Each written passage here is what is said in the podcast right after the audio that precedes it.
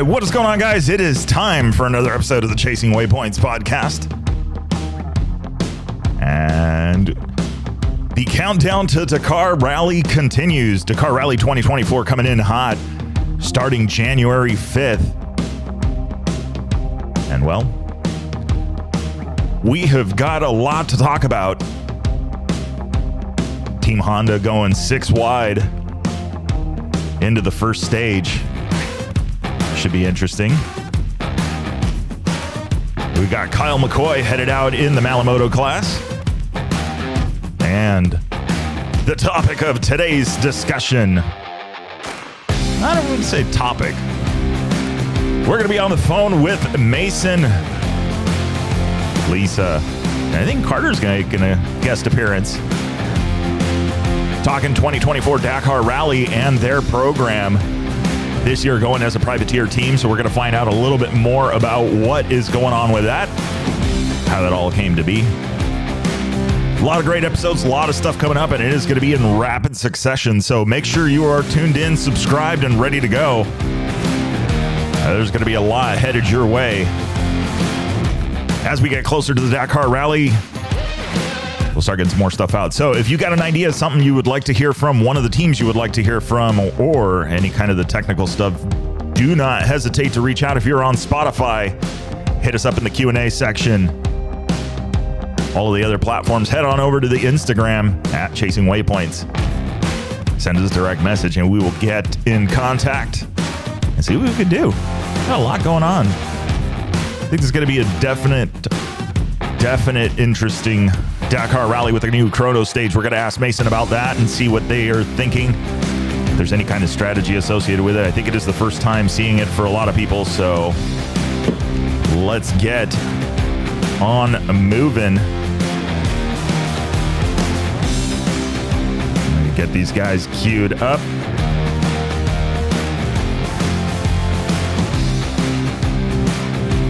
Man,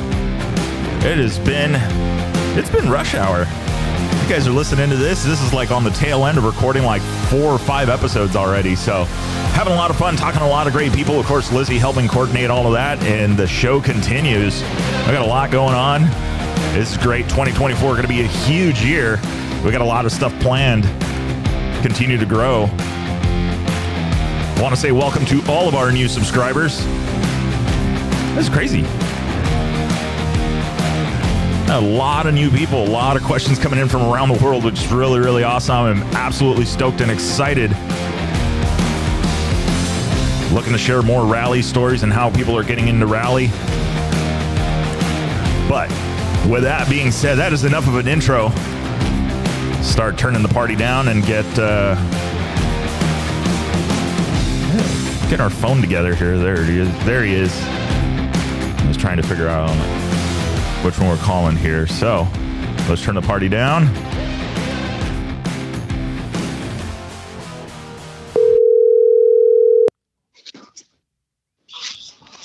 Hello. Hello.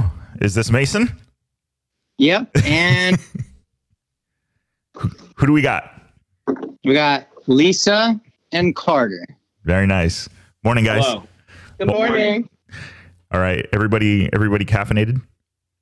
Yeah, no, my mom actually took away the Monster that was in the back of Lexi's car that I grabbed out this morning and gave me some tea instead so I can boost my immune systems. Yeah, you're going to be doing some traveling coming up. Yeah, okay. Yeah, dang it.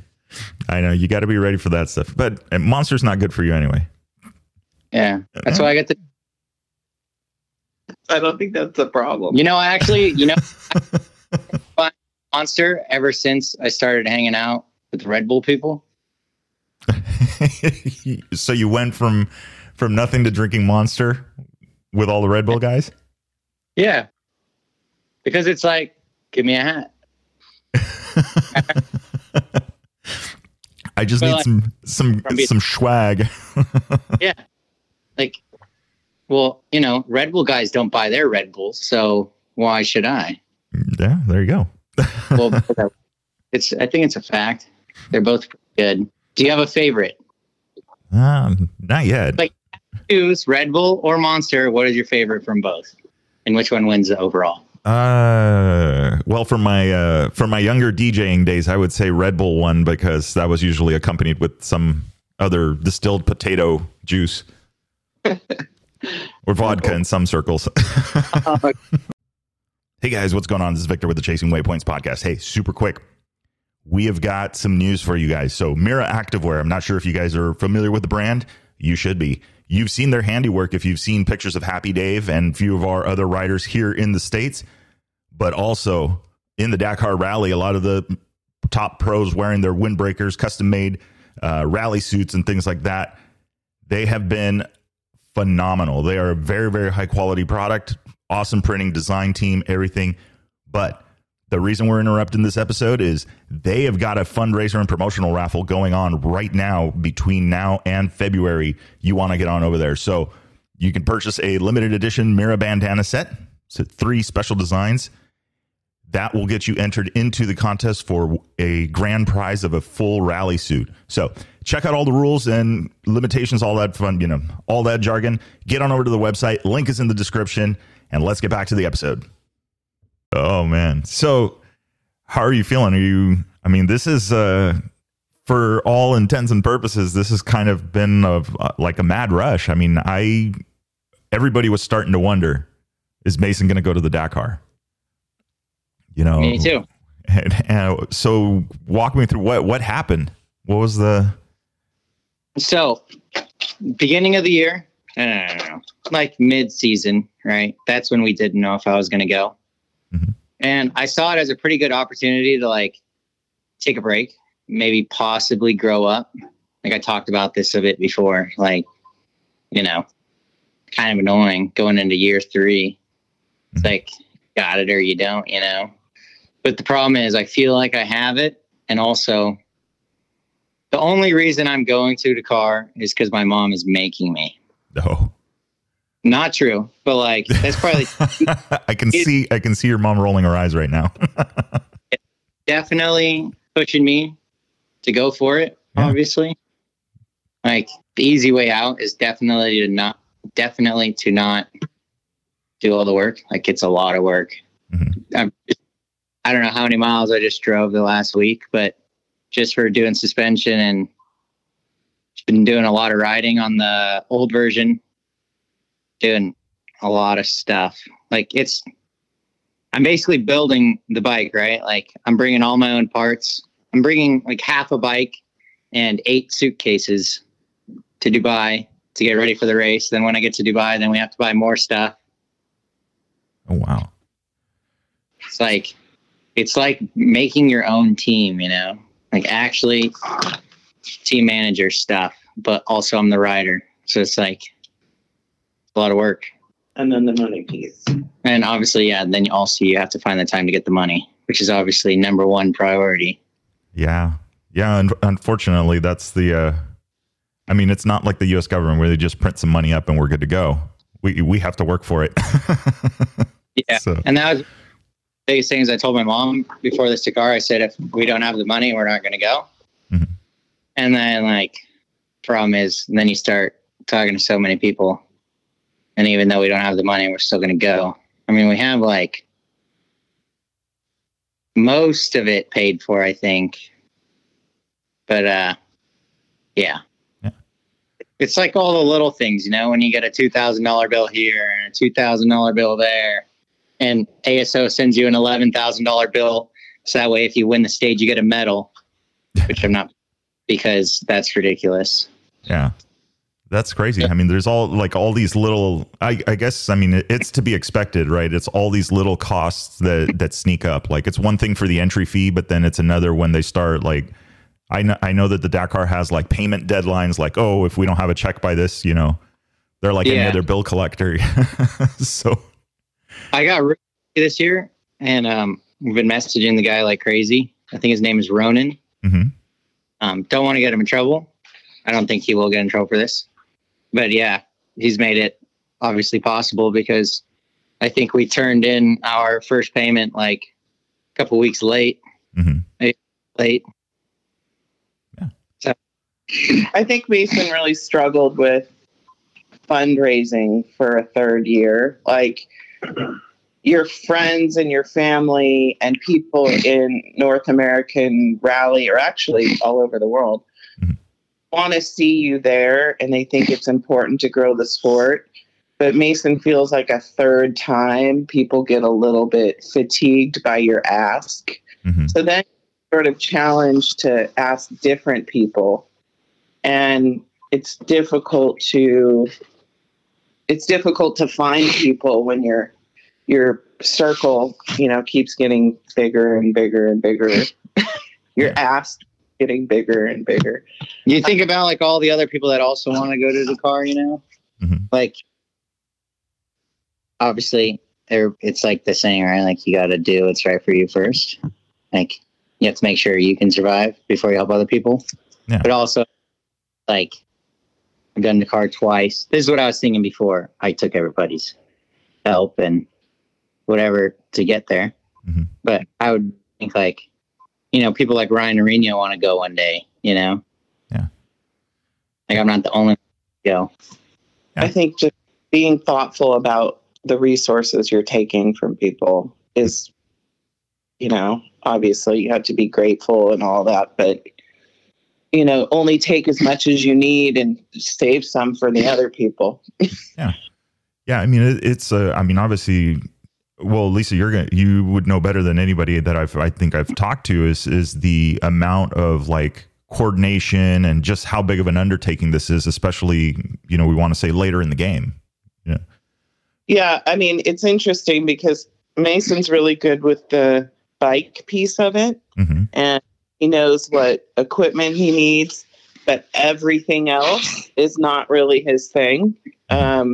Travel, wire transfers, just communication with the ASO, just, I don't know, the medical checks you need. There's just, there's kind of a lot. And it's like, it's not like I'm a stay-at-home mom. So it's really like a second job sometimes. Yeah.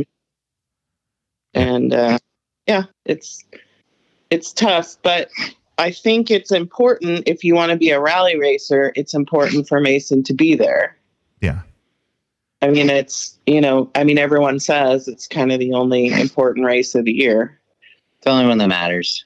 Yeah. I think that's, you know, it's an interesting thing because it is, you know, the results from the Dakar, even though, I mean, the manufacturers know it, you know, a good result at the Dakar will literally sell bikes on what in this case is going to be January 20th, you know? Right. So depending on what team's on top, who's doing what, you know, that's, I mean, even, you know, and this is obviously, it's a very important piece of the puzzle, even with Kove, you know, the fact that they finished last year, the way that the bikes even just finished, you know, regardless of the position, that for sure had an effect on the bottom line. So, yeah. You know, for a racer as well, you know, being there, getting the event done. And I don't know, my personal, I feel like it kind of sucks, right? You could be a great rally racer everywhere else, but then people will judge you like, well, you haven't done the Dakar.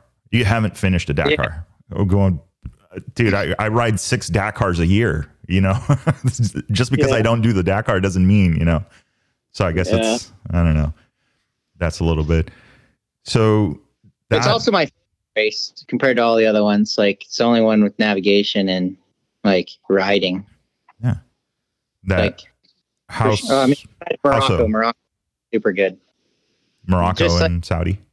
The style of navigation, I feel like they actually put a little bit more effort into it, you know, like the navigation is actually tricky and you can get really lost. And the riding is like what I'm used to, the rocks and the desert and big washes and all the other races I feel like are just WRC style, like flat track everywhere, motocross rider stuff. Hanging a leg off, backing the bike into a corner.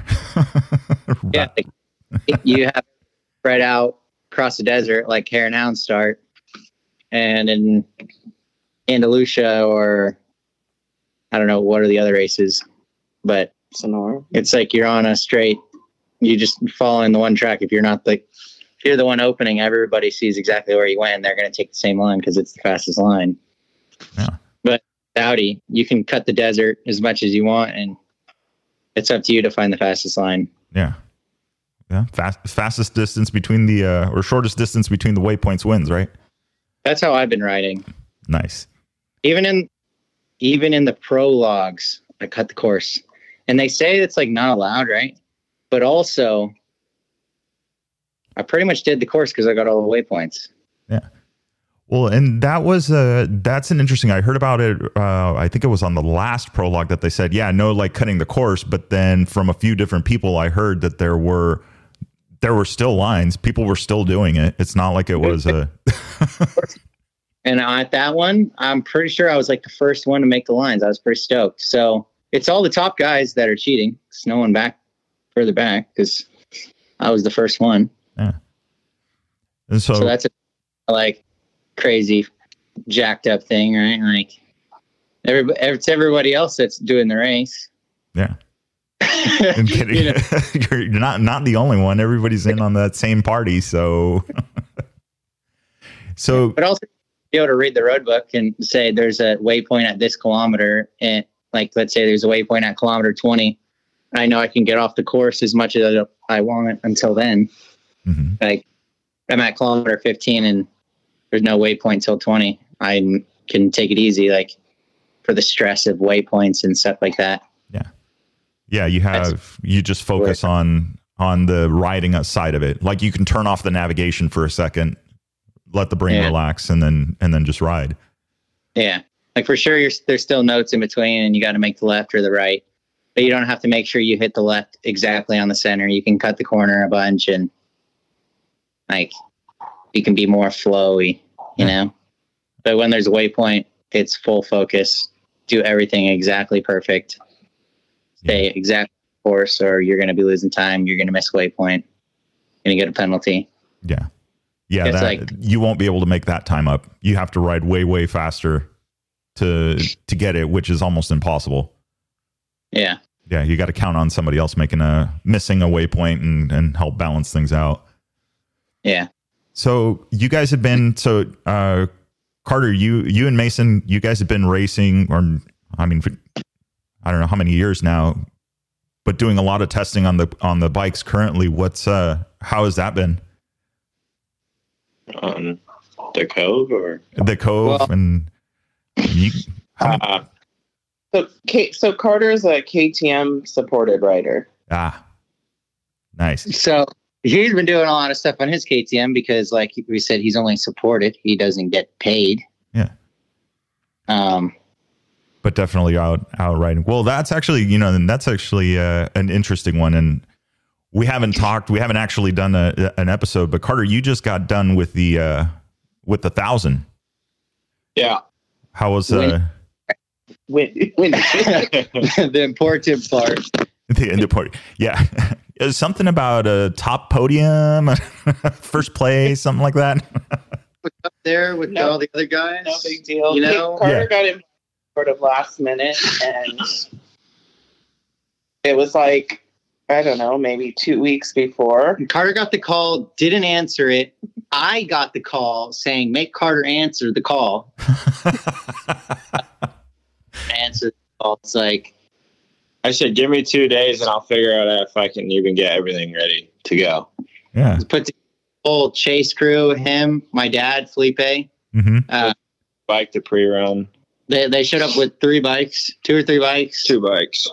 Two 500s, all the spare parts. They were like more prepped than anyone else out there pre-running. Nice. I doing it right. Put in the work. Smoked everybody in his section. Yeah. Probably the part of the whole race. Yeah, a lot of people were saying I had the hardest section in the race. Oh, I could tell you do. Nobody likes San Felipe. I like it. Yeah. Well, yeah, we could tell. Wait, what do you want to do? The liaison roads or the freaking riding? Well, I mean, basically that's what they did. Everybody did, not to talk trash, but everybody did the liaison to Carter's section. Yeah, really. It is all fire roads. I mean, a lot of it. Yeah, there's some rough sections and, blah, blah, blah. The silt beds are not, something to be messed with. But, 70 miles, I mean, that Zoo Road section, 70 some odd miles just to three poles is all whoops the whole way. Oh, yeah. I feel like it's also important to mention that Carter's teammate Chavo, that reason Carter could be there. Showed up and raced with a broken leg. So, like, it was like a lot of trash talking. Yeah. I mean, so pre-running, I guess I don't think it was a bad crash, but he broke one of the two bones in his lower part of his leg. And everybody saw him walking around, and he was walking around fine. Like, right, there's no way there's anything wrong with him. And he got home, got an X-ray, and it was just like clean through. I was like, there's no way. Ow. Like, yeah, it was like crazy. He didn't. Yeah, he just got on the bike, did what he could, right? Traded. Like, yeah. Started it, made up some time, and then. I mean, it was a whole process. Good experience for Carter. I think he's like the youngest person to win, be on a winning team or whatever. First time KTM's won Baja 1000. Carter's probably the youngest to win on a bike overall. I mean, you're probably the Baja historian, but no. I wish I knew more. I only recently more.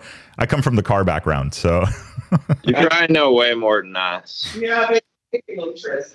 Yeah, but definitely, we agree. You had the toughest section, but at least you got a little bit of chocolate cake. No. Yeah. I mean, the wet dirt was good until we got up in the mountains and I couldn't see. When I was down in San Felipe, we had a yellow lens on the bike, and I wanted the lights a little bit brighter, and the lens I felt like was dimming it down. So I flicked that thing off, and definitely could have used it up in the fog in the mountains. Granted, he was running Moto Minded Baja Designs helmet light setup, along with two Baja Designs lights on the front. Yeah, my section was pretty long. Nobody had brighter lights than Carter, and it wasn't enough for him. Yeah, I had like 5.5 hours on the bike or something like that, so almost 6 hours, I think. And my battery pack for the helmet light died with like 2 hours to go. So that was like a problem on our end, not testing stuff and figuring out. Yeah. We thought not enough time. They honestly ran the light, right, in the hotel or whatever, like timed it. And the hotel was okay, but in the race, maybe something with the temperature or something. Yeah, colder temps. Lithium batteries don't like colder temperatures. Yeah, it was cold for sure up in the mountains, especially after I was soaked. And you said you went off that cliff, Carter? Yeah, yeah. So let's not skip over that. I'm not the only one to do it. We'll get to that. So you come, I don't even know, Mexico. So you do, it's right before you get on the highway section to go to the goat trail, up like that canyon. So I pre-ran that. And when I pre-ran, Colton Udall was telling me there's two lines, and apparently he made that line. And there's a drop in to the left of where I went off, like the 15-foot drop. Cool. And so I pre-ran it, whatever, never saw this. But on Fishgistics, whatever, Instagram, I saw like a car at the bottom of it. Like they took a picture of it and they're like, watch out for this. And I'm leading, whatever. I'm probably doing like 80 down this road, and it got dark. Like I could tell it was something, like something dropped out. I don't know. I was like, I fully locked it up. I like got to the edge and was like, rock off of it, straight to flat. You look down, the bike lights pointed straight forward, huh? Dude, there's like no light below you. No, yeah. I could tell it was like a drop because, you know, right? It gets dark. Yeah. There's no trail. Yeah, there's a certain darkness, a certain abyss. Yeah, but I went off that, and after the race, I talked to Clayton about that, and he said he went off the same thing, but he ended up crashing or something. I mean, he kept going, but... You see everybody's line, right? Like, you just... There's no tracks. The rain washed all the tracks away. Yeah, that's another thing, like being the first one through, like there's no tracks. And Clayton was telling me, like, I got lost, and I guess he was like kind of on the same line as me. And I kind of started going up the biggest hill there when I was supposed to be going up the wash, you know? Yeah. I was in circles for sure. So he was looking for the waypoint. He missed the waypoint, had to turn around at the waypoint. That's valid. I didn't turn around. I went like straight across through the trees. Like, so it was a wash that split, and I was like, oh, they must have put the VCP like midway into the other track. But I knew that faster. So I went straight across through the trees and I like somehow picked it up. Nice. And that was earlier into my section at like 1070. Yeah. But I don't know, that stuff up in the mountains was pretty scary. The cliff part went off. There was a video. People did a flip in a car. Yeah, there is a video of a Razor going off that and doing a front flip. Oh. Yeah, that was I think that was definitely the weather made it tricky. Like, yeah, I'm sure it probably made the riding better, but like you're saying, you know, now you're worried about washouts, and it doesn't take much of a washout to to send you for a ride. I think it was heavy enough, you know, to wash every single line away. Couldn't see anything, but it made it nice because the locals that drove out and the other washes down in San Felipe, like Colton taught me this. You like ride on the like car line, and you could see when they go over a rock, the rock will be sticking out of the line. Mm-hmm. So I based on like those lines, and the places those guys go out to out there is just insane. Like that sand is so deep to drive your two-wheel drive vehicle out there, and I don't know, stay out there for the night. Yeah, come through though. Yeah, that's definitely it's an interesting thing. You'll be in the middle of nowhere and have exactly zero ideas on how anybody could get out there, but yet they're there in a Honda Civic. I mean, a lot of the times I was waking the people up, like they'd be on cots and stuff. Yeah, I rolled up actually. I don't know if I should say this, but I rolled up to like one of those Baja pits and they're like all laying down in their cots. And I was like, I need some gas. Yeah. That's going to be, I mean, they got to be on their toes. There's got to be, you know, I've seen and I've camped out with some of the Baja pits guys and yeah, I mean, they do a great service, but yeah, they need to be, on something like that lead bike, like they should know mile by mile pretty much where you're at. Because coming in hot. Yeah, sure. I rolled up. I was like, there's no way. They jumped up quick, but I was like, I need gas. Oh, crap. Was this a self-service pit? Did they just leave the quick fill out for you? I was going to grab it. You're all fine. I'll just do it myself. Yeah, I'm in a little bit of a hurry here, you know, not trying to rain on your parade. No, but the experience down there was good. And nice. I want to go back, but I don't know. Yeah. Just we'll figure it out. Yeah. First Baja race. Yeah. Yeah. First time riding down there. Okay. Yeah. Yeah, there's a lot to see. And well, yeah, you did. I mean, notoriously known. I mean, those washes, the washes down in San Felipe, the whoop sections, that's as bad as it, you know, as bad as it gets. And the interesting thing is that if you run that section, you guys ran north out of San Felipe. If you turn around and ride it heading in, it's a whole nother, like it might as well be in another country. Like the whoop, the face of the whoop isn't as sharp. And I mean, it's like you could go, yeah, as fast as you can, you know. What you're talking about, because it's like hitting a wall when you're going north. Yeah, and a big wall, you know, 40-inch truck, you know, trophy truck tires. They kind of make a little hole. Yeah, the whoops are definitely huge. Yeah, it kind of reminds me of Havasu in one of the sections. Okay, yeah, so there are some similarities of the stuff that you've raced out here. Yeah, I mean, at a GP race, just like the size of the whoops that get created, they're just the holes at that point. I don't even know if it's still considered a whoop. Yeah. Nice. They're crazy. Very nice. So, are you gonna head over to Dakar this year? To help support? No. Okay. Too much dinero. Yeah. Yeah. It's. Oh yeah, I have a race also on the 20th. Oh okay. Nice. So gotta get ready. Very nice. Yeah, that's I mean, you do about how many races are you doing a year? Probably 15, like because like just the local stuff and like Best in the Desert if we go to those. But the Hare and Hounds should have 8 rounds this year. Nice. There's 6 right now. I heard there's supposed to be 8. I don't know. We'll see. Yeah. Nice. Very nice. And so you're like Mom mentioned, you're on the KTM riding that for 450s? Or, yeah. Okay. Last year was my first year. I ended up 3rd in the championship. Nice. Yeah, that was after graduating out of the 250 class. Yeah. Right? Nice. Top down. Yeah, I left with the championship. There you go. Oh, you moved up. So many. I'm used to on the car racing side of it. So many people love to sandbag. So it's like, it's awesome. You know, win the championship, move on up, and then obviously, you know, get some podiums and get it going. I mean, is it really that big a gap, a race 250 to a race 450, as far as the bike goes, horsepower, that kind of thing? Big time. Okay. Top speed. Right away.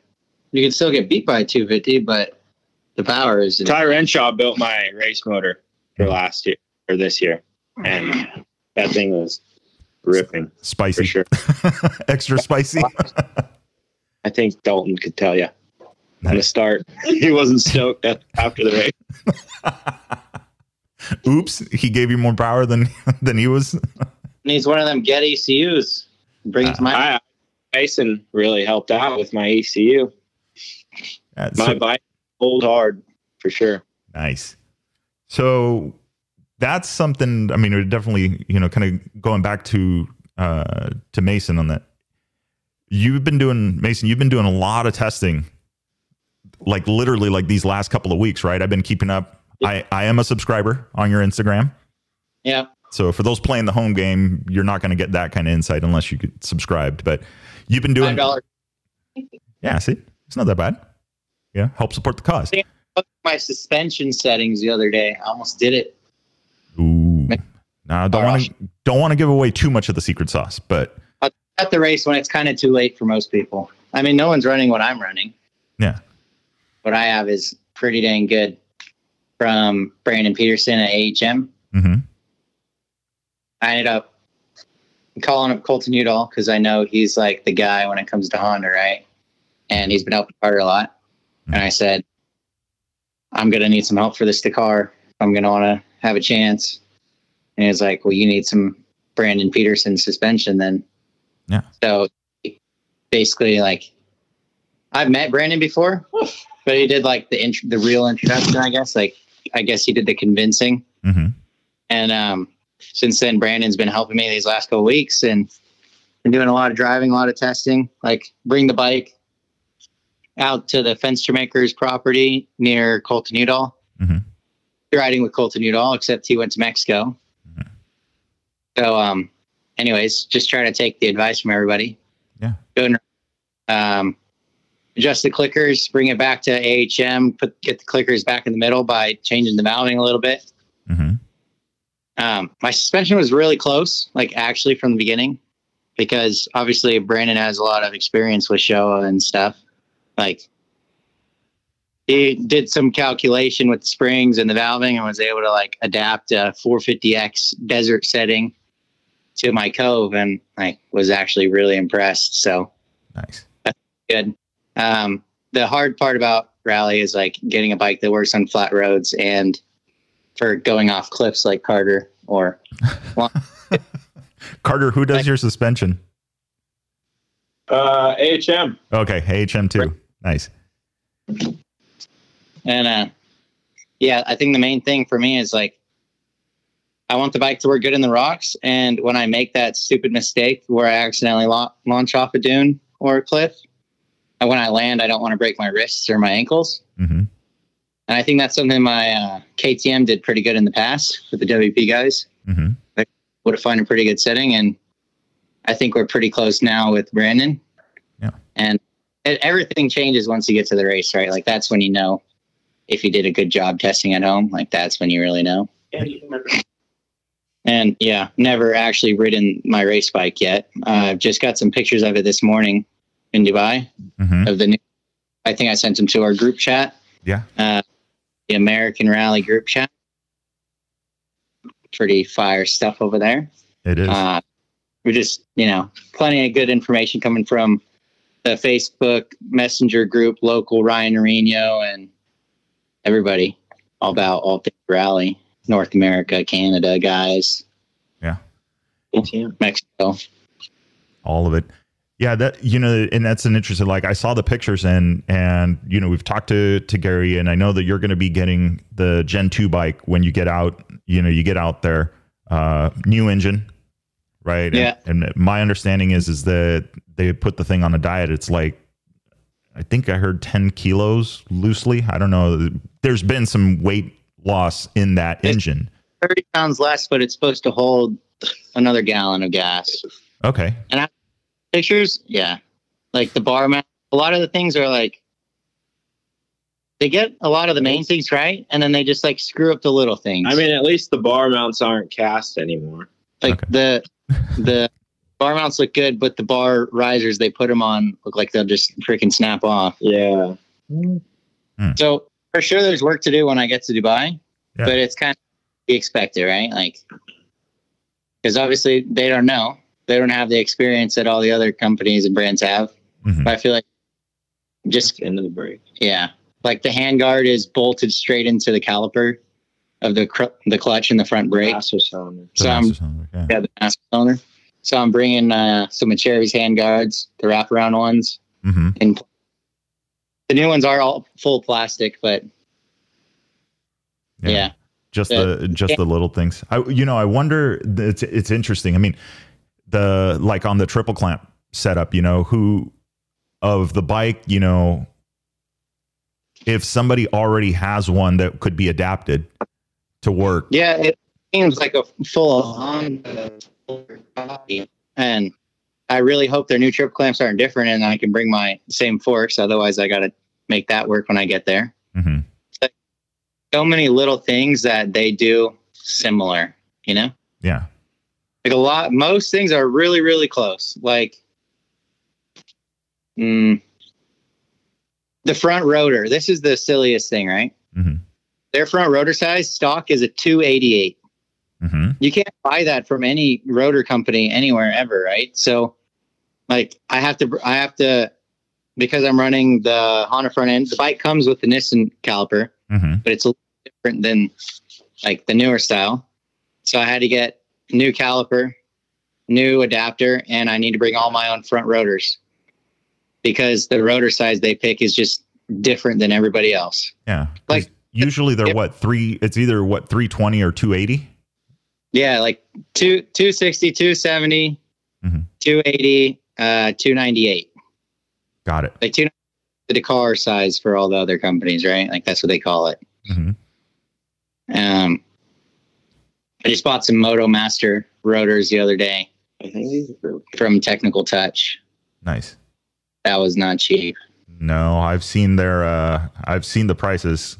I have shiny object syndrome, so I've been looking to put that on my 501. I just got the 2 instead of the 300 because for one they didn't have it in stock, and also I've been running it. I think the floating rotor makes a big difference over the not floating rotor. Mm-hmm. And yeah, I think it'll be enough. Yeah. Just bleeding the brakes every day like normal, and I'm not too worried about it. The rear rotor, actually, mm-hmm. I don't know. It's kind of thick. It's like 5 millimeters or something. Ooh. Or I don't know. Interesting. Yeah, I don't know. Yeah. Well, I mean, it has to handle heat, but it's crazy yeah. that it would go that big. And I mean, and that thing looks like Swiss cheese too. These guys, they did yeah. not, you know. They weren't worried about losing the material on it. Yeah. So nice. So what, as far as development and the stuff that you've already learned, have you talked to Kove? Have they made any changes to the bike that they're bringing to you? Like any kind of setup stuff so that they're. Something that I was really surprised to see. I asked originally was to have clear front tanks, right? Like made out of a clear. Mm-hmm. And originally they said there's not enough time, right? And I just got these pictures, and actually the tanks are clear underneath, so I'll actually be able to see how much fuel is in the bike. Nice. I don't have a rear tank, but anyways, I need to bring a sander and do a new paint job because Effective Soft helped us design the graphics, and we explained to them we need it in these colors, and that didn't happen. So that was pretty disappointing. Yeah. But anyway. It's nothing you can't fix when you get there, right? Like it's just like the little things mm-hmm. that we're working on. But I think me and my dad, Felipe, Montana Mike, mm-hmm. friend Jesus from Spain, he runs the China Racing road racing team in Spain. Like, he's team manager for them. And the way he runs a team is actually proper. So we've been working together, and he's out there right now looking at all tools and spare parts, going over the bike and making sure I'm ready. I was originally there on like the 15th or the 16th, but I realized I needed more days. So I got my suspension all loaded up yesterday. So everything is to the last minute, not finished packing. Actually still waiting on new gear bags. Because all we have is KTM OGO bags. Are you getting the, sticking with OGO, or what are you doing? Yeah, normally I like OGO, but also we're trying to find something that doesn't weigh so much. Because when you can only have 50 pounds in each bag, I'm at like 8 gear bags right now. We're whole team, right? Like, we are the team. I don't recommend it. No, dude. I mean, you would think that, I mean, the airlines are going to love you because of, you know, baggage fees. And now I have actually double. So. Wow. Yeah. And you have to worry about your suitcases making it too. Like, if anything doesn't show up, I'm a little bit screwed. Mason had, I think, 4 gear bags delayed like 2 weeks coming home. Yeah. So you kind of have to like plan your flight. So you get like a direct flight. Cause if you have, you know, 2 or 3 layovers, the chances of your bag's not making it on the next plane, or if my suspension doesn't show up, I'll be really, really, really not as competitive. Yeah. In not the right place. I mean, you know, is that something though that you might be able to plan? I don't know, maybe hedge your bets and say like, okay, worst case scenario, I need these springs and I need a shim stack that looks like this, and this will get me close enough. Yeah, for sure. A big thing is the springs, but I don't know, man, there's not the one suspension guy I found. He's leaving like the day after I arrive. So he's going to help me do everything. I learned how to service everything the other day, literally yesterday. A lot of it is similar to the WP components. So getting used to it is, I think, not so difficult. But when it comes to doing the valving, I don't actually even know how to read a shim setting list. So that's like definitely on the list of things I need to learn still. Yeah. I do most things except for the suspension, because I always just say, oh, I'll just let the professional do it, because, you know, it's going to be done proper. And it's like a safety thing, right? The motor blows up in the air, that's whatever, but like, as long as you get to the air. Yeah, I mean, it's crazy how big of a deal suspension will change the entirety of the bike, and it could go from dangerous to safe and vice versa. Yeah. You see like the videos of people's forks collapsing, or I don't know, the forks just fall out of the top tube. That's kind of why I was like really serious about getting the suspension done properly, like having proper suspension. So going to AHM was no brainer for sure. Yeah. I'm definitely seeing, well, obviously we've been seeing their stuff on a lot of the Baja bikes and abroad. I mean, it's pretty easy to pick out their logo, which has been really awesome. They have Ty Masterful, another privateer guy, doing everything on his own, basically getting crazy finishes. So it's pretty cool of them to support everybody. Nice. So, and they have the experience. So yeah, like little by little. And so Carter kind of mentioned it earlier about helping tuning and some ECU stuff. And so what else? It sounds like you do a lot. I'm not even going to ask. Do you build engines and suspension on the kitchen table? How do we do this? How does this work? So, like, job, great. The garage, better. In the house, you can't beat it. Yeah. Huge working area in the living room table. TV, you know? For YouTube to look it up. Yeah, like you can't beat it. Yeah, makes complete sense. Yeah, I would love to have dinner, but since the top end is completely disassembled on the kitchen table. Yeah. No, we just sit on the couch for dinner and keep the important stuff on the table. Oh, gotcha. So there's nicks in the table that we know that are definitely not from cutlery. It's yeah, but it's not engine not case from gluing the puzzles together.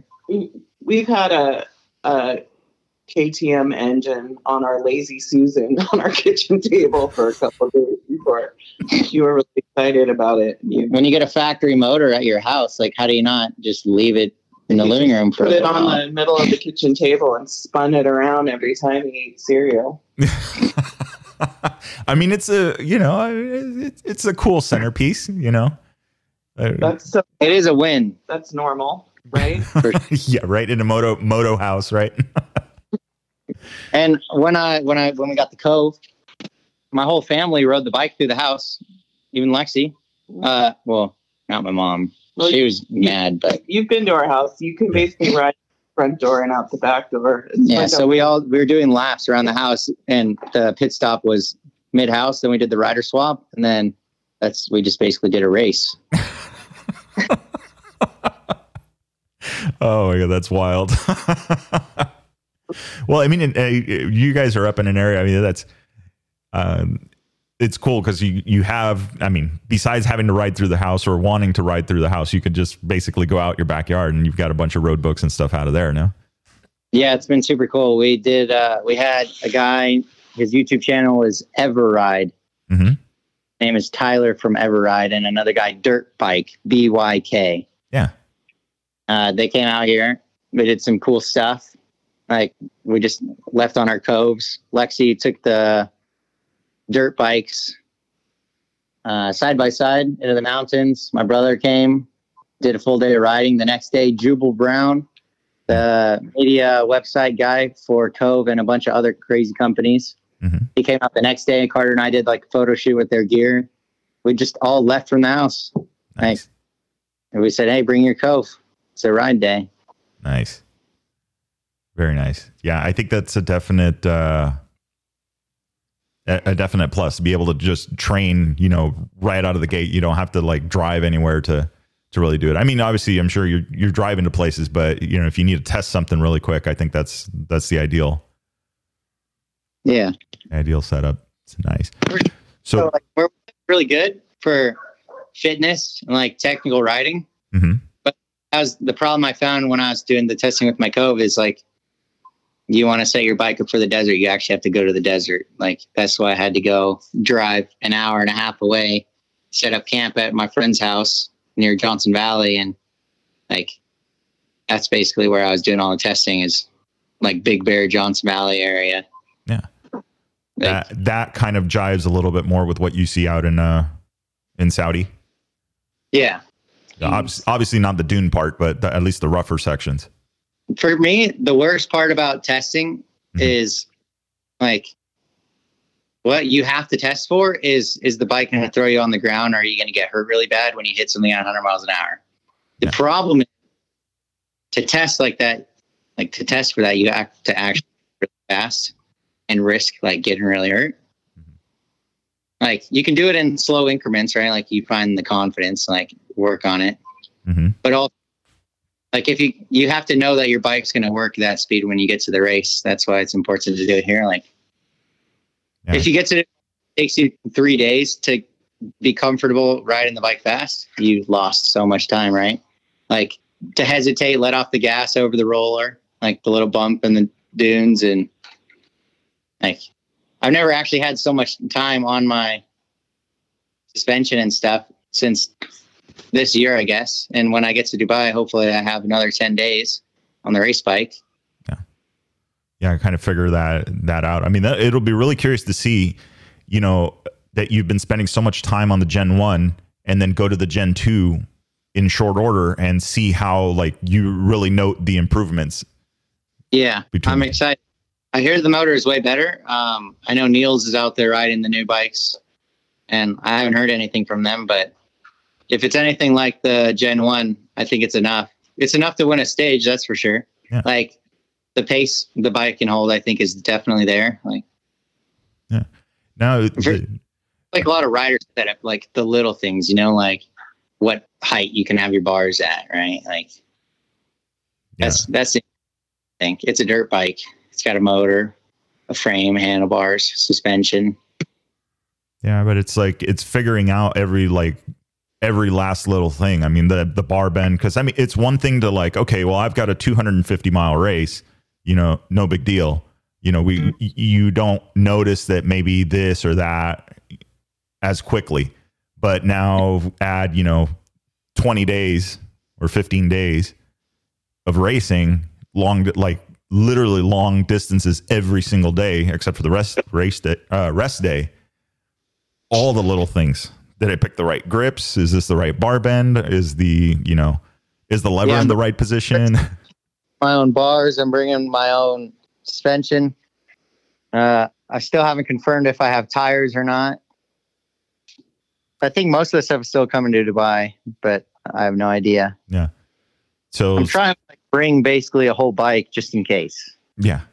All the critical components. Yeah. Nice. Like, so, I'm pretty confident with my dad and Felipe and Montana Mike. Like, yeah, we're getting the work done. Whatever needs to happen, the bike is going to be ready every morning, I'm sure. Yeah. Well, I mean, and it's a known recipe. You guys have been doing this for a while. Yeah. Like, we've been working together for a long time. Everybody's friends. We're able to be around each other. Pretty important. Yeah. More or less since you've been born. It's a team effort. It's been a team effort for a while. So I'm curious. I have a friend that will take a month off their personal life and their company that they, you know, Felipe is a contractor and has a huge company. Mm-hmm. And that's a pretty big sacrifice to have a friend that would be willing to do that and come sleep in a tent and help you. That's crazy. Yeah. Well, yeah, it is. I mean, and that's, so let's, I was curious to know about that. Like, we're getting, I mean, it's getting close to countdown. Mason's getting ready to head out, to do testing and start, you know, on that side of it.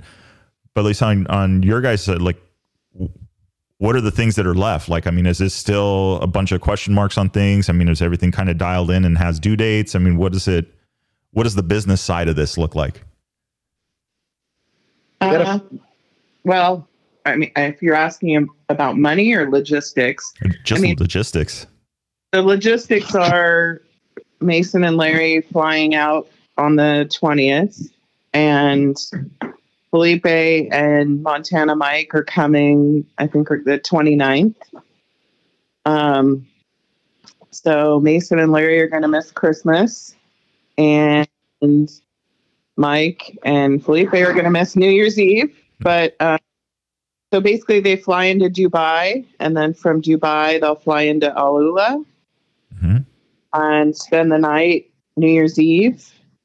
And then they're going to wait for Mason. So what became apparent to me or really necessary right away is, even though Mason raised enough money to get a camper, mm-hmm, you really need more than that, because you have four people and you have 8 gear bags, and you need a canopy and tents, and you need a generator, and maybe all you know, air compressors and things that you can't just like go put in your suitcase.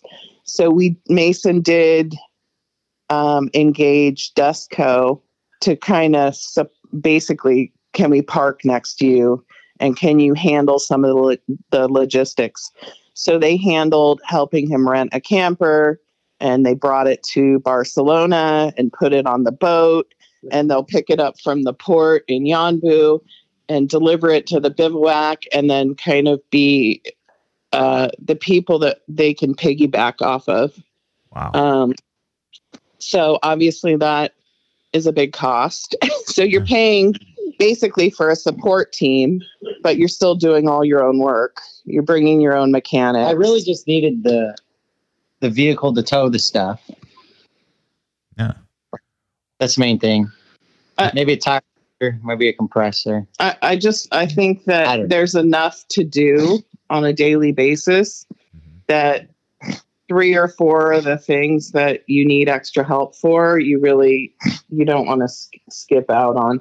Obviously, everything is budget consideration. So you're trying to do everything as cheap as you can, but you also have to set yourself up to succeed if you're going to take the leap and go there. Yeah. And, it's pretty easy to, hit up all your friends and local businesses or whatever. But really, there's a couple people that help Mason in larger chunks that he should, talk about a little bit, because those are the people that really made it possible for him to. Everybody made it possible. Right. Everybody made it possible. But there's some major sponsors of his. I have a real title sponsor for the first time. This is my first time having a helmet sponsor, Nice. Pretty exciting. Effective Soft. The guy's name is Alex, and we've done some rally stuff with him in the past. Mm-hmm. If you saw him, you'd know who he is. Mm-hmm. You probably know who he is anyways, but yeah. I'm sure most people in the American rally scene know who he is. Yeah. Oh, yeah, absolutely. We actually talked to him yesterday. So you'll... His company? Okay. When we talk about the level of racing, mm-hmm. for sure what he does can make you go up pretty easy, insane amounts. Thinking about the technology that you can implement. KTM and Honda, they do a little bit, right? With the ride-by-wire and the electronic throttle body. Mm-hmm. But I'm talking about, software... for navigation to make it easier, or not easier, but the navigation will still be hard, but the way you can see the navigation, mm-hmm. If they have this electronic or the iPad, mm-hmm. electronic road book, and nobody can see it, who's going to be the first to make it seeable, Yeah. And I think there's a lot of stuff we can do. Yeah.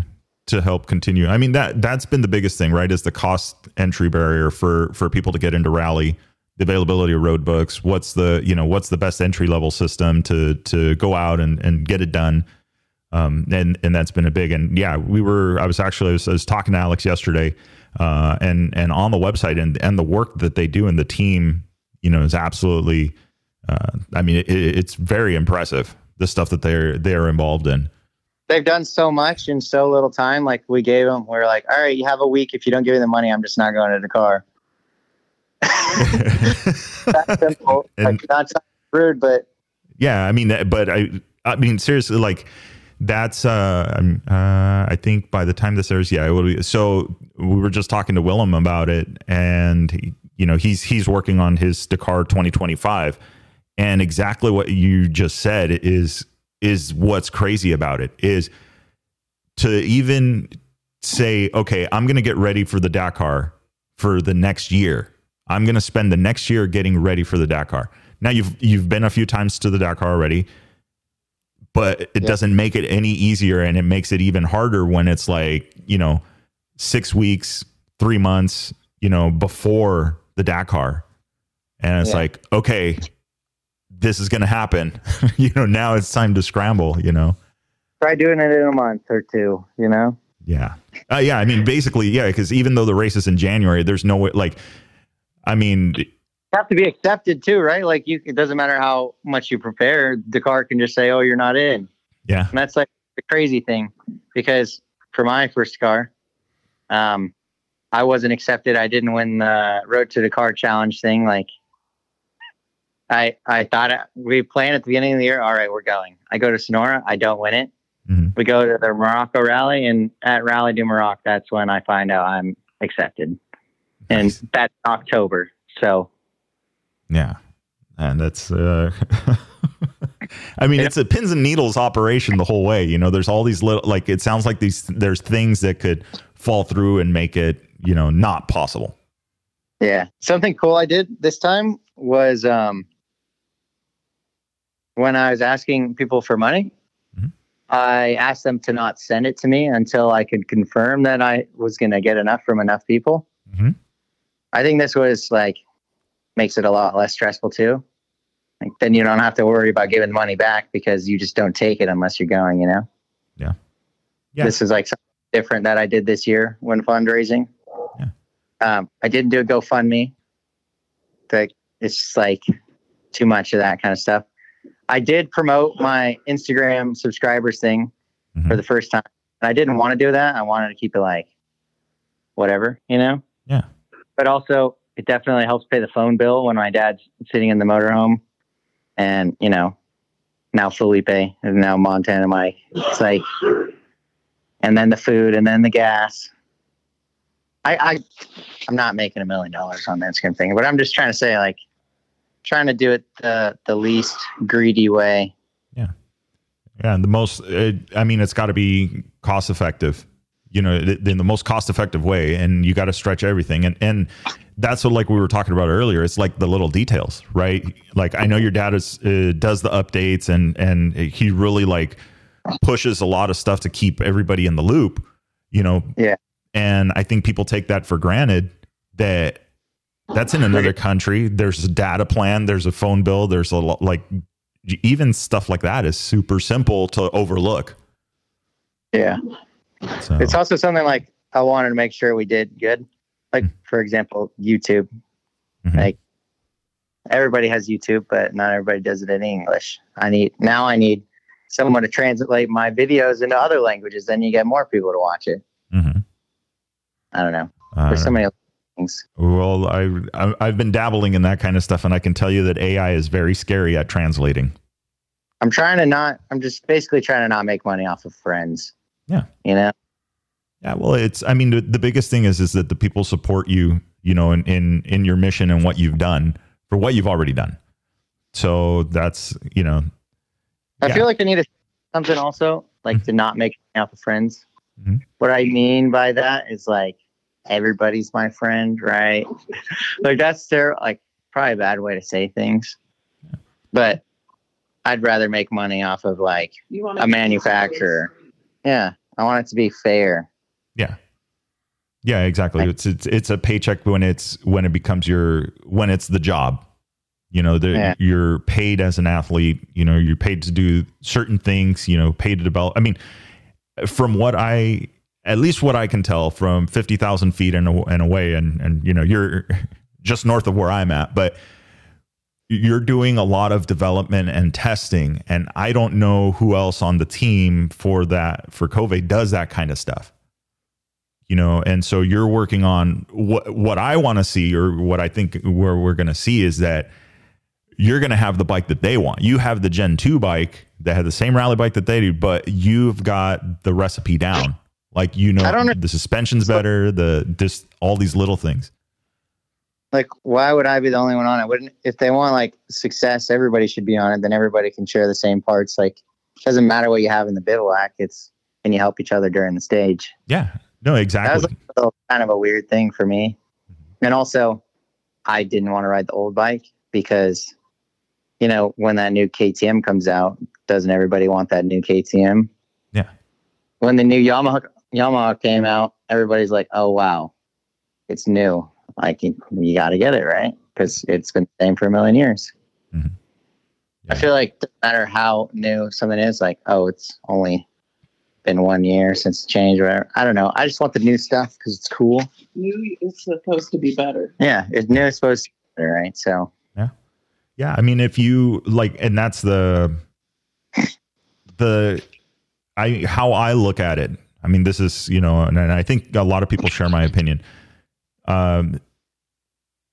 Kove being a new brand, they've got some great riders, you know, not to detract from them, but you have one being one of the youngest competitors in the Dakar, stage winner, correct? Youngest stage winner. Yeah. You know, you've shown that you can navigate. You've shown these guys the fast way around, you know, road book out there with stage wins. So for me, like I see it as like, he better have, there's not a question mark there. He better have the latest and greatest because there's going to be, not only is there going to be people watching, and I mean, it's not, I don't want to take this as putting pressure on you, but for the brand and what they are able to do and what you've already done is already like, it's a known recipe. So yeah, you should have the latest bike, you know, and I think that with the testing, again, what you've already done, you know, just to help make the bike better for you, they should take notice of that and be wondering like, okay, what's all of this? Like, why is he going this route? Why is he doing this? You know, and they have, because they have a factory team and you're, yeah. I don't know, maybe help us understand that is there is a line, right? You're not factory Kove. You're privateer under the core. I think it's for me, for them, it's a budget thing, right? Like, again, I'm looking for a ride at the end of the year. They already have all their riders. The money's already been spent. Like, they can't afford to actually pay me, apparently. They're not showing up with the trucks like KTM or Honda or Hero, you know? Mm-hmm. Like, they're definitely doing it differently for some reason. I don't know, like, what's actually going on. Yeah. But anyways, having the opportunity to have the bike and access to the manufacturing company, Kove, and all the engineers in China, and, like, you ask for the tanks to be made out of clear plastic instead of white plastic, and they do it. That's pretty nice. Like, the little things, and I get to do it my own way. Like, I get to go to Dubai, take the bike, and do whatever I want. Yeah, I have to pay. Mm-hmm. Right? Like, they're not doing it for free, which really is obviously not so factory.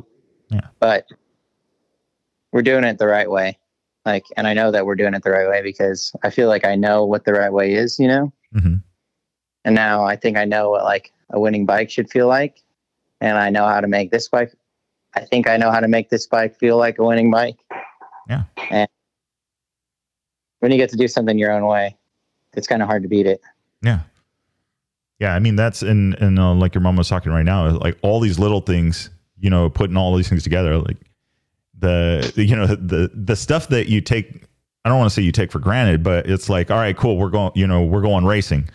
You already know, like, you know, the easy up, the generator, the compressor, all of the things are in that corner of the shop. They need to go into the truck and we're off to the desert. But then you think about how that's an ocean away, you know, and you have to try and put together that same program. So it's I mean, it's a huge undertaking to be able to get to that.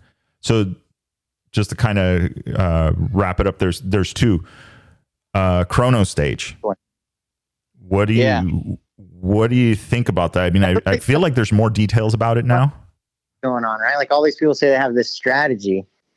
I think the most ideal thing for me would be if they have bonus time, right? Like think about this. It's easy bonus time both days if you can stay in front. I don't know how it's going to work because before, like at the last car, they just did bonus time till the first refuel or whatever, right? Mm-hmm. If there is a strategy, which I don't think I'm going to do so much strategy this year. Mm. Like I'm going to try to not win every day. I think like that'd be my strategy. I'm going to try to yo-yo because you know, that's apparently how you win. Yeah. Seems like doing the Dakar swing. Yeah. Like, but not yo-yo, not too much. Or okay. Skylar didn't really yo-yo, did he? He was winning the whole rally and whatever at the end, right? Mm-hmm.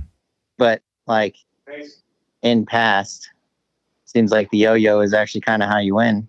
Yeah. It's kind of crazy. Well, I agree, and I think that it's I like that the Dakar's trying to work their way around that and try and make things more competitive. But I think like what you're saying, the big takeaway for me is like what I'm hearing is just go out and ride the thing. Yeah. You know, just do your thing and just focus on that. And, you know, I think, I mean, the track record is there already. I don't think there's anything really left, you know, to prove on that side of it. You could ride, you can navigate. I mean, to me, the biggest thing is the navigating. You know, when you got guys following you, feels good. It's so awesome. When you hit the brakes and people behind you also hit the brakes. Yeah. Like not in a rude way, but it's like you have the control. You know, all these people they stopped looking at their road book 20 kilometers ago. Mm-hmm. too. I mean, not totally true. Also, like, that's a big thing. Like, the guys at the front obviously know how to navigate. Like, they know how to navigate in a way, right? Like, I think there's definitely different ways to navigate. Something I learned at the Thousand Dunas rally in Morocco that I just did. Mm-hmm. It's all like strategy, right? Like, I'm good because I can navigate, not because of necessarily just my riding skill, you know? Mm-hmm. Like, it's meant for me. But I think a lot of people, they're good because they can ride like crazy. They can navigate, but their riding is better than their navigating. Mm-hmm. I think I'm like the opposite. My navigating is better than my riding in comparison. Mm-hmm. Like, I have to ride up front by navigating. Like, that's what I think. Like, if I started 40th, would I really make up as much time as someone like Toby, who's probably the fastest guy there? That's right. something to learn this year, I think. Mm-hmm. Like, the way they ride is adapted to their navigation and their riding skill, right? And the way I've been doing it is because of the way I ride and I navigate. Yeah. Yeah. I wouldn't be good if I wasn't trying to navigate. That's what I'm trying to say. Yeah. Well, I think it's definitely the balance. It's definitely the balance of the two where, you know, okay, how you could be a very poor rider and know how to navigate and you'll get so far up the field. But yeah. then there gets a point where I think that everybody's kind of riding at that speed and at that level. And then the difference becomes the, you know, even more that navigation. You can't outride the road book. Right. I mean, you can, you end up missing waypoints, you end up missing corners, you know, and this is, everybody does it. Like you just said, you can be so fast, but eventually you're not going to win because of your navigation skills. Yeah. But I'm at like, this is perfectly what I was thinking. I'm the opposite. Mm-hmm. I'm just good at reading the road book, and to win, I need to learn how to ride. Like a lot of people in the back, maybe they know how to navigate like crazy, and this is why they're in it, because they're ex-military crazy airplane flyer dudes. Mm-hmm. Like those are the kinds of people that get accepted, you know, the people with something wrong in their brains. I mean, that's right. Yeah. I think it's true. I mean, it's not, I mean, you have to have it to, I mean, there's got to be something there to be able to say, yeah, I'm going to go race the Dakar. I'm going to go get lost for 15 days and get myself unlost every single day.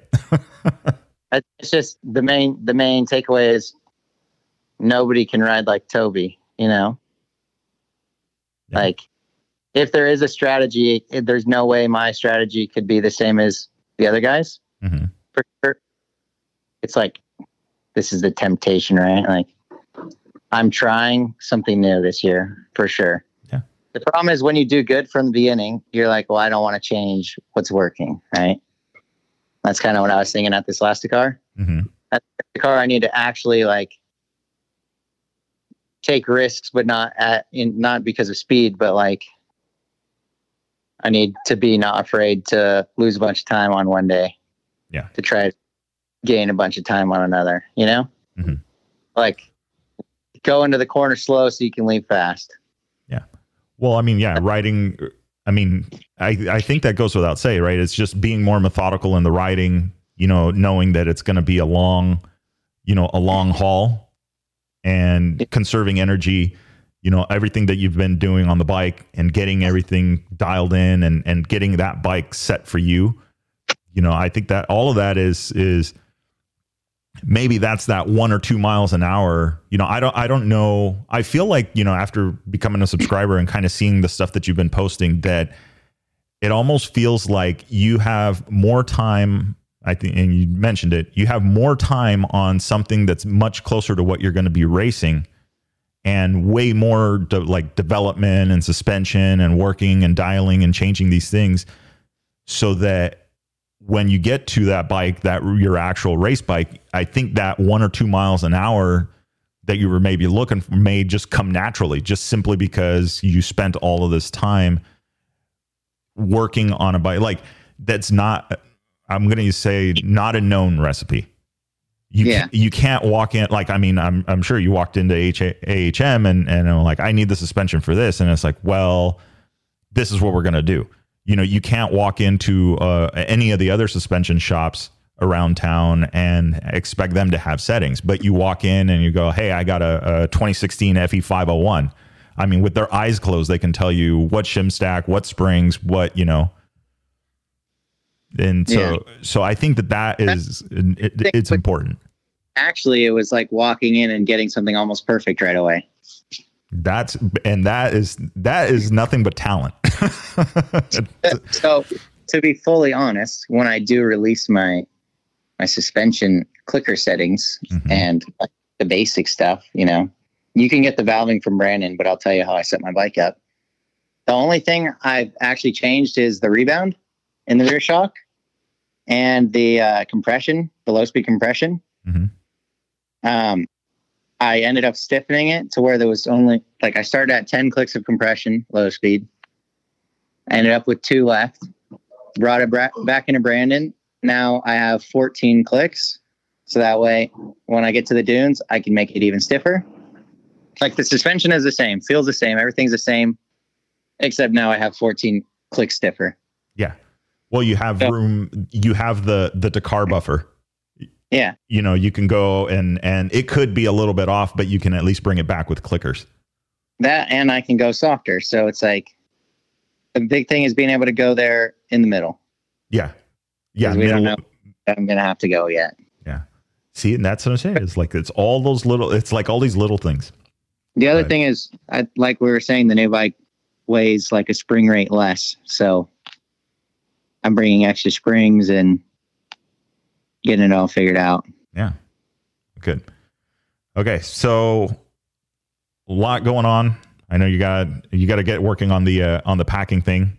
The craziest tip I've ever heard on packing for the Dakar was from, Lauren Lassard, where he packs everything by day in its own little baggie.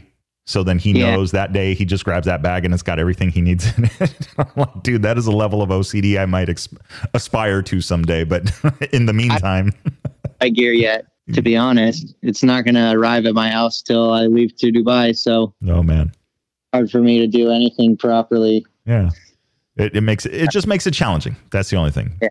So I just got my boots and my helmet the other day. The helmet I got, the new Alpine Star helmet, is different than the one that I had the graphics template made for. Oh, okay. So I dropped off the helmets again, and now Factory Effects is fixing that up. Nice. So hopefully by Monday, my helmets are ready again, and I can use the helmet bag to pack stuff in also. It's not. I got a feeling there's going to be stuff in everything. Even the empty space where your head goes in the helmet is probably going to be packed with stuff. I'm not on time with anything except for, I guess, the suspension and my entry. Mm-hmm. That's the easiest part, I guess, is the entry. Yeah. Signing up. That's what everybody says. That's the easy part. Yeah. Right. So, okay. So to wrap it up, let's talk support. Who, you know, we know Effective Soft, but we also need to know how the listeners and how we can kind of help, you know, support the train and heading to Dakar. All right. So I'm selling t-shirts. I think that's an easy thing. Mm-hmm. I'm selling through my Instagram. Mm-hmm.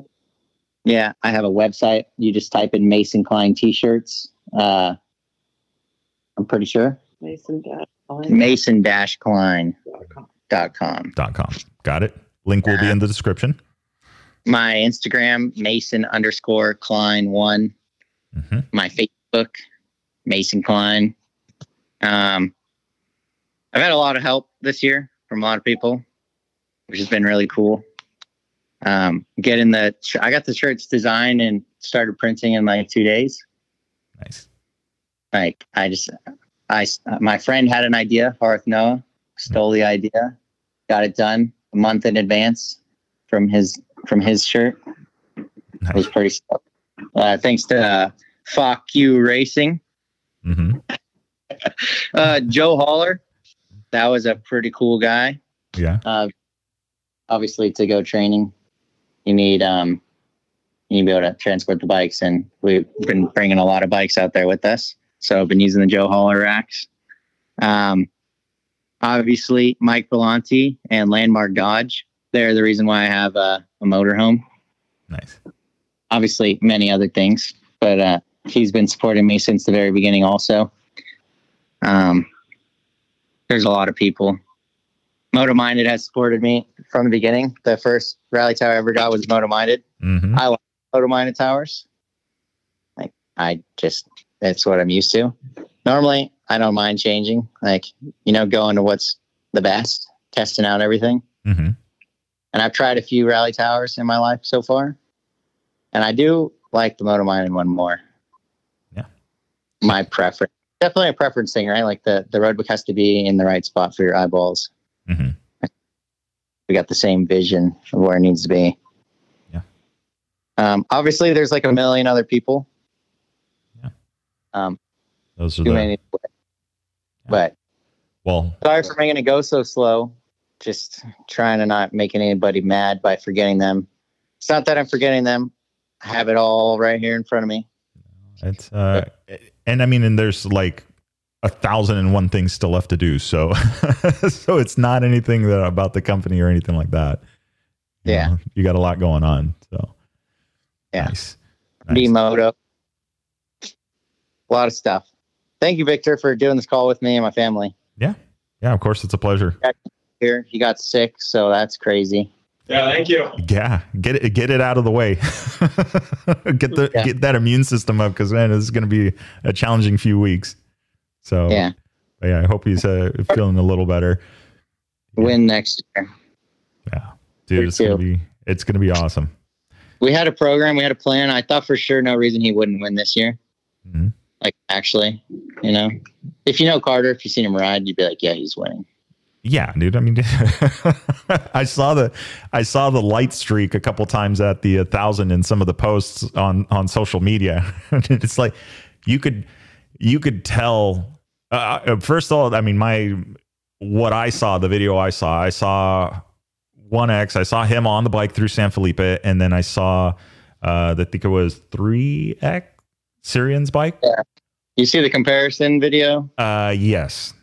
I think it's not a competition. I'm really like, I'm glad I'm not Carter, because I feel like I'm allowed to say Carter is like a badass.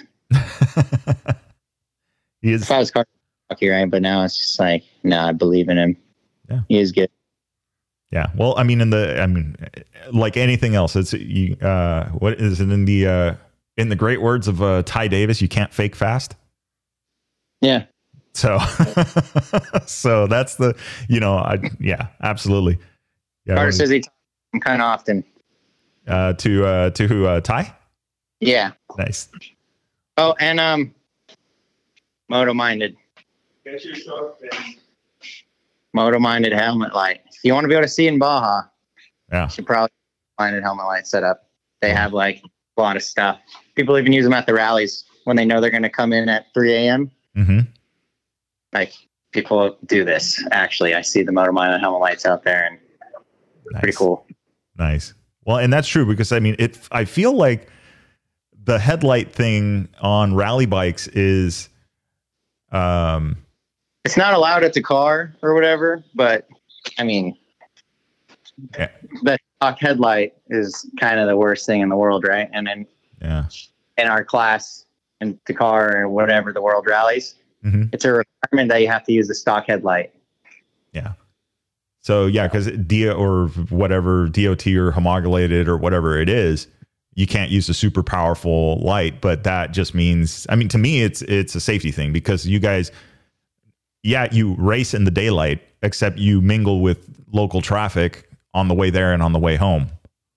So basically. Nice. All right. Well, excellent. Sorry. All right, guys. Victor. Yeah. Well, let's get to it. I got one more call today, and we're hitting it. So enjoy the practicing. Get a little bit of rest. We're going to do some travel. Yes. Excellent. Thank you, Victor. All right. Thank you, guys. Thank you, Lisa. Thank you, Carter. See you, Larry. Hey. Feel better. All right. So there you have it. That is the Kleins.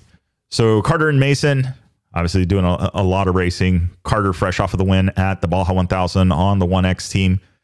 through, I mean, we all know, you guys heard it in the episode. We know that is San Felipe is one of the hardest sections. And the quick story I have on that one is I did it once. I thought I was like, well, it can't be that bad. There's got to be lines. There has to be lines. And I looked for them. I got on Zoo Road. I headed 100 yards one way, and then I turned around and headed 100 yards the other way, and there was no new tracks, meaning that all the guys were just going right up the whoops and doing all that stuff. So very challenging section. Carter did awesome on that, you know, kept the bike up front. Yeah, and that's the thing. That's the question mark with bikes. You know, any, you know, one off can be the difference in losing a 30-minute lead, you know, in no time. So very competitive class in the Pro Moto section of that event, 1,310 miles. So absolutely awesome job by the whole team. And then Carter, you know, solidifying that in the San Felipe section. That was absolutely awesome. So with that, we got Mason headed to the Dakar, going to be doing some testing. I'm stoked. I mean, I really do. I do believe on what we've done, or what we've done, what he has been able to do with the testing and with the suspension and everything that is going on with that bike. You know, yes, he's getting a Gen 2 bike for the rally, which is awesome. I mean, that's a move on Kove. You know, I mean, that shouldn't even be a question mark, again, because of the attention that Mason has, his ability to navigate, his proven record of, you know, stage wins and being able to keep a bike up front or get a bike up front and navigate and show people around the desert, you know, run the tour out there. And so those things all put together with the time that he's been spending on the suspension, I think that's where it's at. You know, horsepower is horsepower, but if you're able to get a suspension that allows you to ride the bike comfortably and fast, you know, that is, it makes a very, very big difference. So I feel, you know, as I mentioned, I feel like he's spent more time dialing in this setup and getting it more for him to make the bike feel like home, that I think we're going to see some really good results out of it. So that's what we're looking for. You know, you heard it from Lisa and talking about, you know, what the logistics of this looks like, the undertaking that this is. I mean, there's a lot. I mean, there's the business, there's the logistics side of it. And then you've got the team, you know, Felipe, Mike, Larry, everybody going over there and working on helping, you know, put this program together. You know, it sounds like from, you know, 30,000 feet up, it sounds like it's a privateer effort, which it is. But it feels like, you know, you got to take care of all of these little things that you would do for a weekend race, but you got to make sure you've got everything you're going to need for 15 of those weekends, you know, 15 race days, and figuring out, you know, how is this going to happen? How is this going to shake loose? You know, all of the little things. It's the little things that are going to bite you in the butt, you know? And so partnering with Dust and how they're, you know, kind of working together just on the outskirts there, I think that's an awesome move. And then all the, you know, and then the companies that are helping support Mason. So you guys have heard it, you know, and we've talked about it, and we use their stuff from Moto Minded. Chris and the team out there always coming up with new things, got little things going. I mean, it's awesome, you know, to see them develop stuff. And I have the rally tower. You know, and that rally tower is absolutely stout, you know, in its design, and he's worked on it and refined it and all that stuff. And, you know, it's good. And I can tell you that it's constantly sold out. So you got to get your hands on one if you haven't already, but you're going to have to maybe wait in line a little bit. But it's absolutely worth it. And I'll tell you the time that I realized was worth it when a rider took it for a loop. It was at Sonora Rally. You know, this is the kind of, you know, the team that, Mason, Larry, Lisa, you know, the core off-road team, allowed one of the other competitors to run, on their bike, you know, a known competitor. They race together and all that stuff. They run in the same circles. They let him use the bike, and he had a tumble and end over end. And the only part that was broken on it was the actual factory KTM windscreen. But other than that, the road book, everything was still straight, everything was intact. It was, I was impressed. That was it. I'm like, you got to think about how much leverage that is by that tower sticking out and where it is on the bike and how easy it could be to damage it.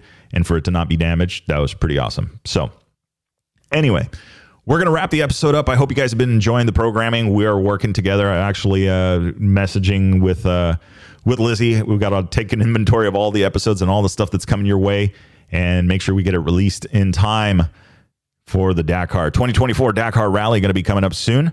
Hope you guys are staying tuned for that. And don't forget, we got a lot of rallies coming up here in North America, starting the party with the Coast to Coast Rally in February. That is going to be the 18th through the 24th, 28th. I think I would do this 7 days in February. So we will be down there for that one, checking it out. It's 18th through the 25th in February. So towards the end of February. I don't know why I'm drawing a blank right now. I should have all of these dates down. I think I'm just thinking we got another episode to record today. But like I say, it'll make sense when you get there. Enjoy the ride.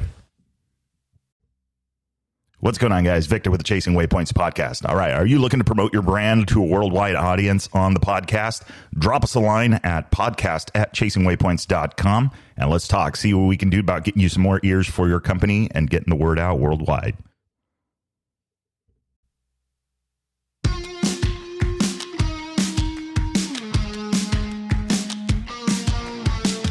All right, that is a wrap for the Chasing Waypoints podcast. Hope you guys enjoyed the show. Looking forward to our next one coming up. Remember, if you are out riding, do not forget to tag us at Chasing Waypoints. Hashtag Chasing Waypoints. And if you haven't already, get on over to the website. Get signed up for the newsletter, The Bivouac, North America's Rally Raid and Adventure Riding newsletter. Hey, let's have some fun. Let's find out what are you guys up to. Let's get you featured. If you're a brand and looking to get supported, get some eyeballs, get some ears on your business. Absolutely. Hit us up. Send us a message at podcast@chasingwaypoints. But anyway, that is a wrap. Remember, shiny side up. See you guys.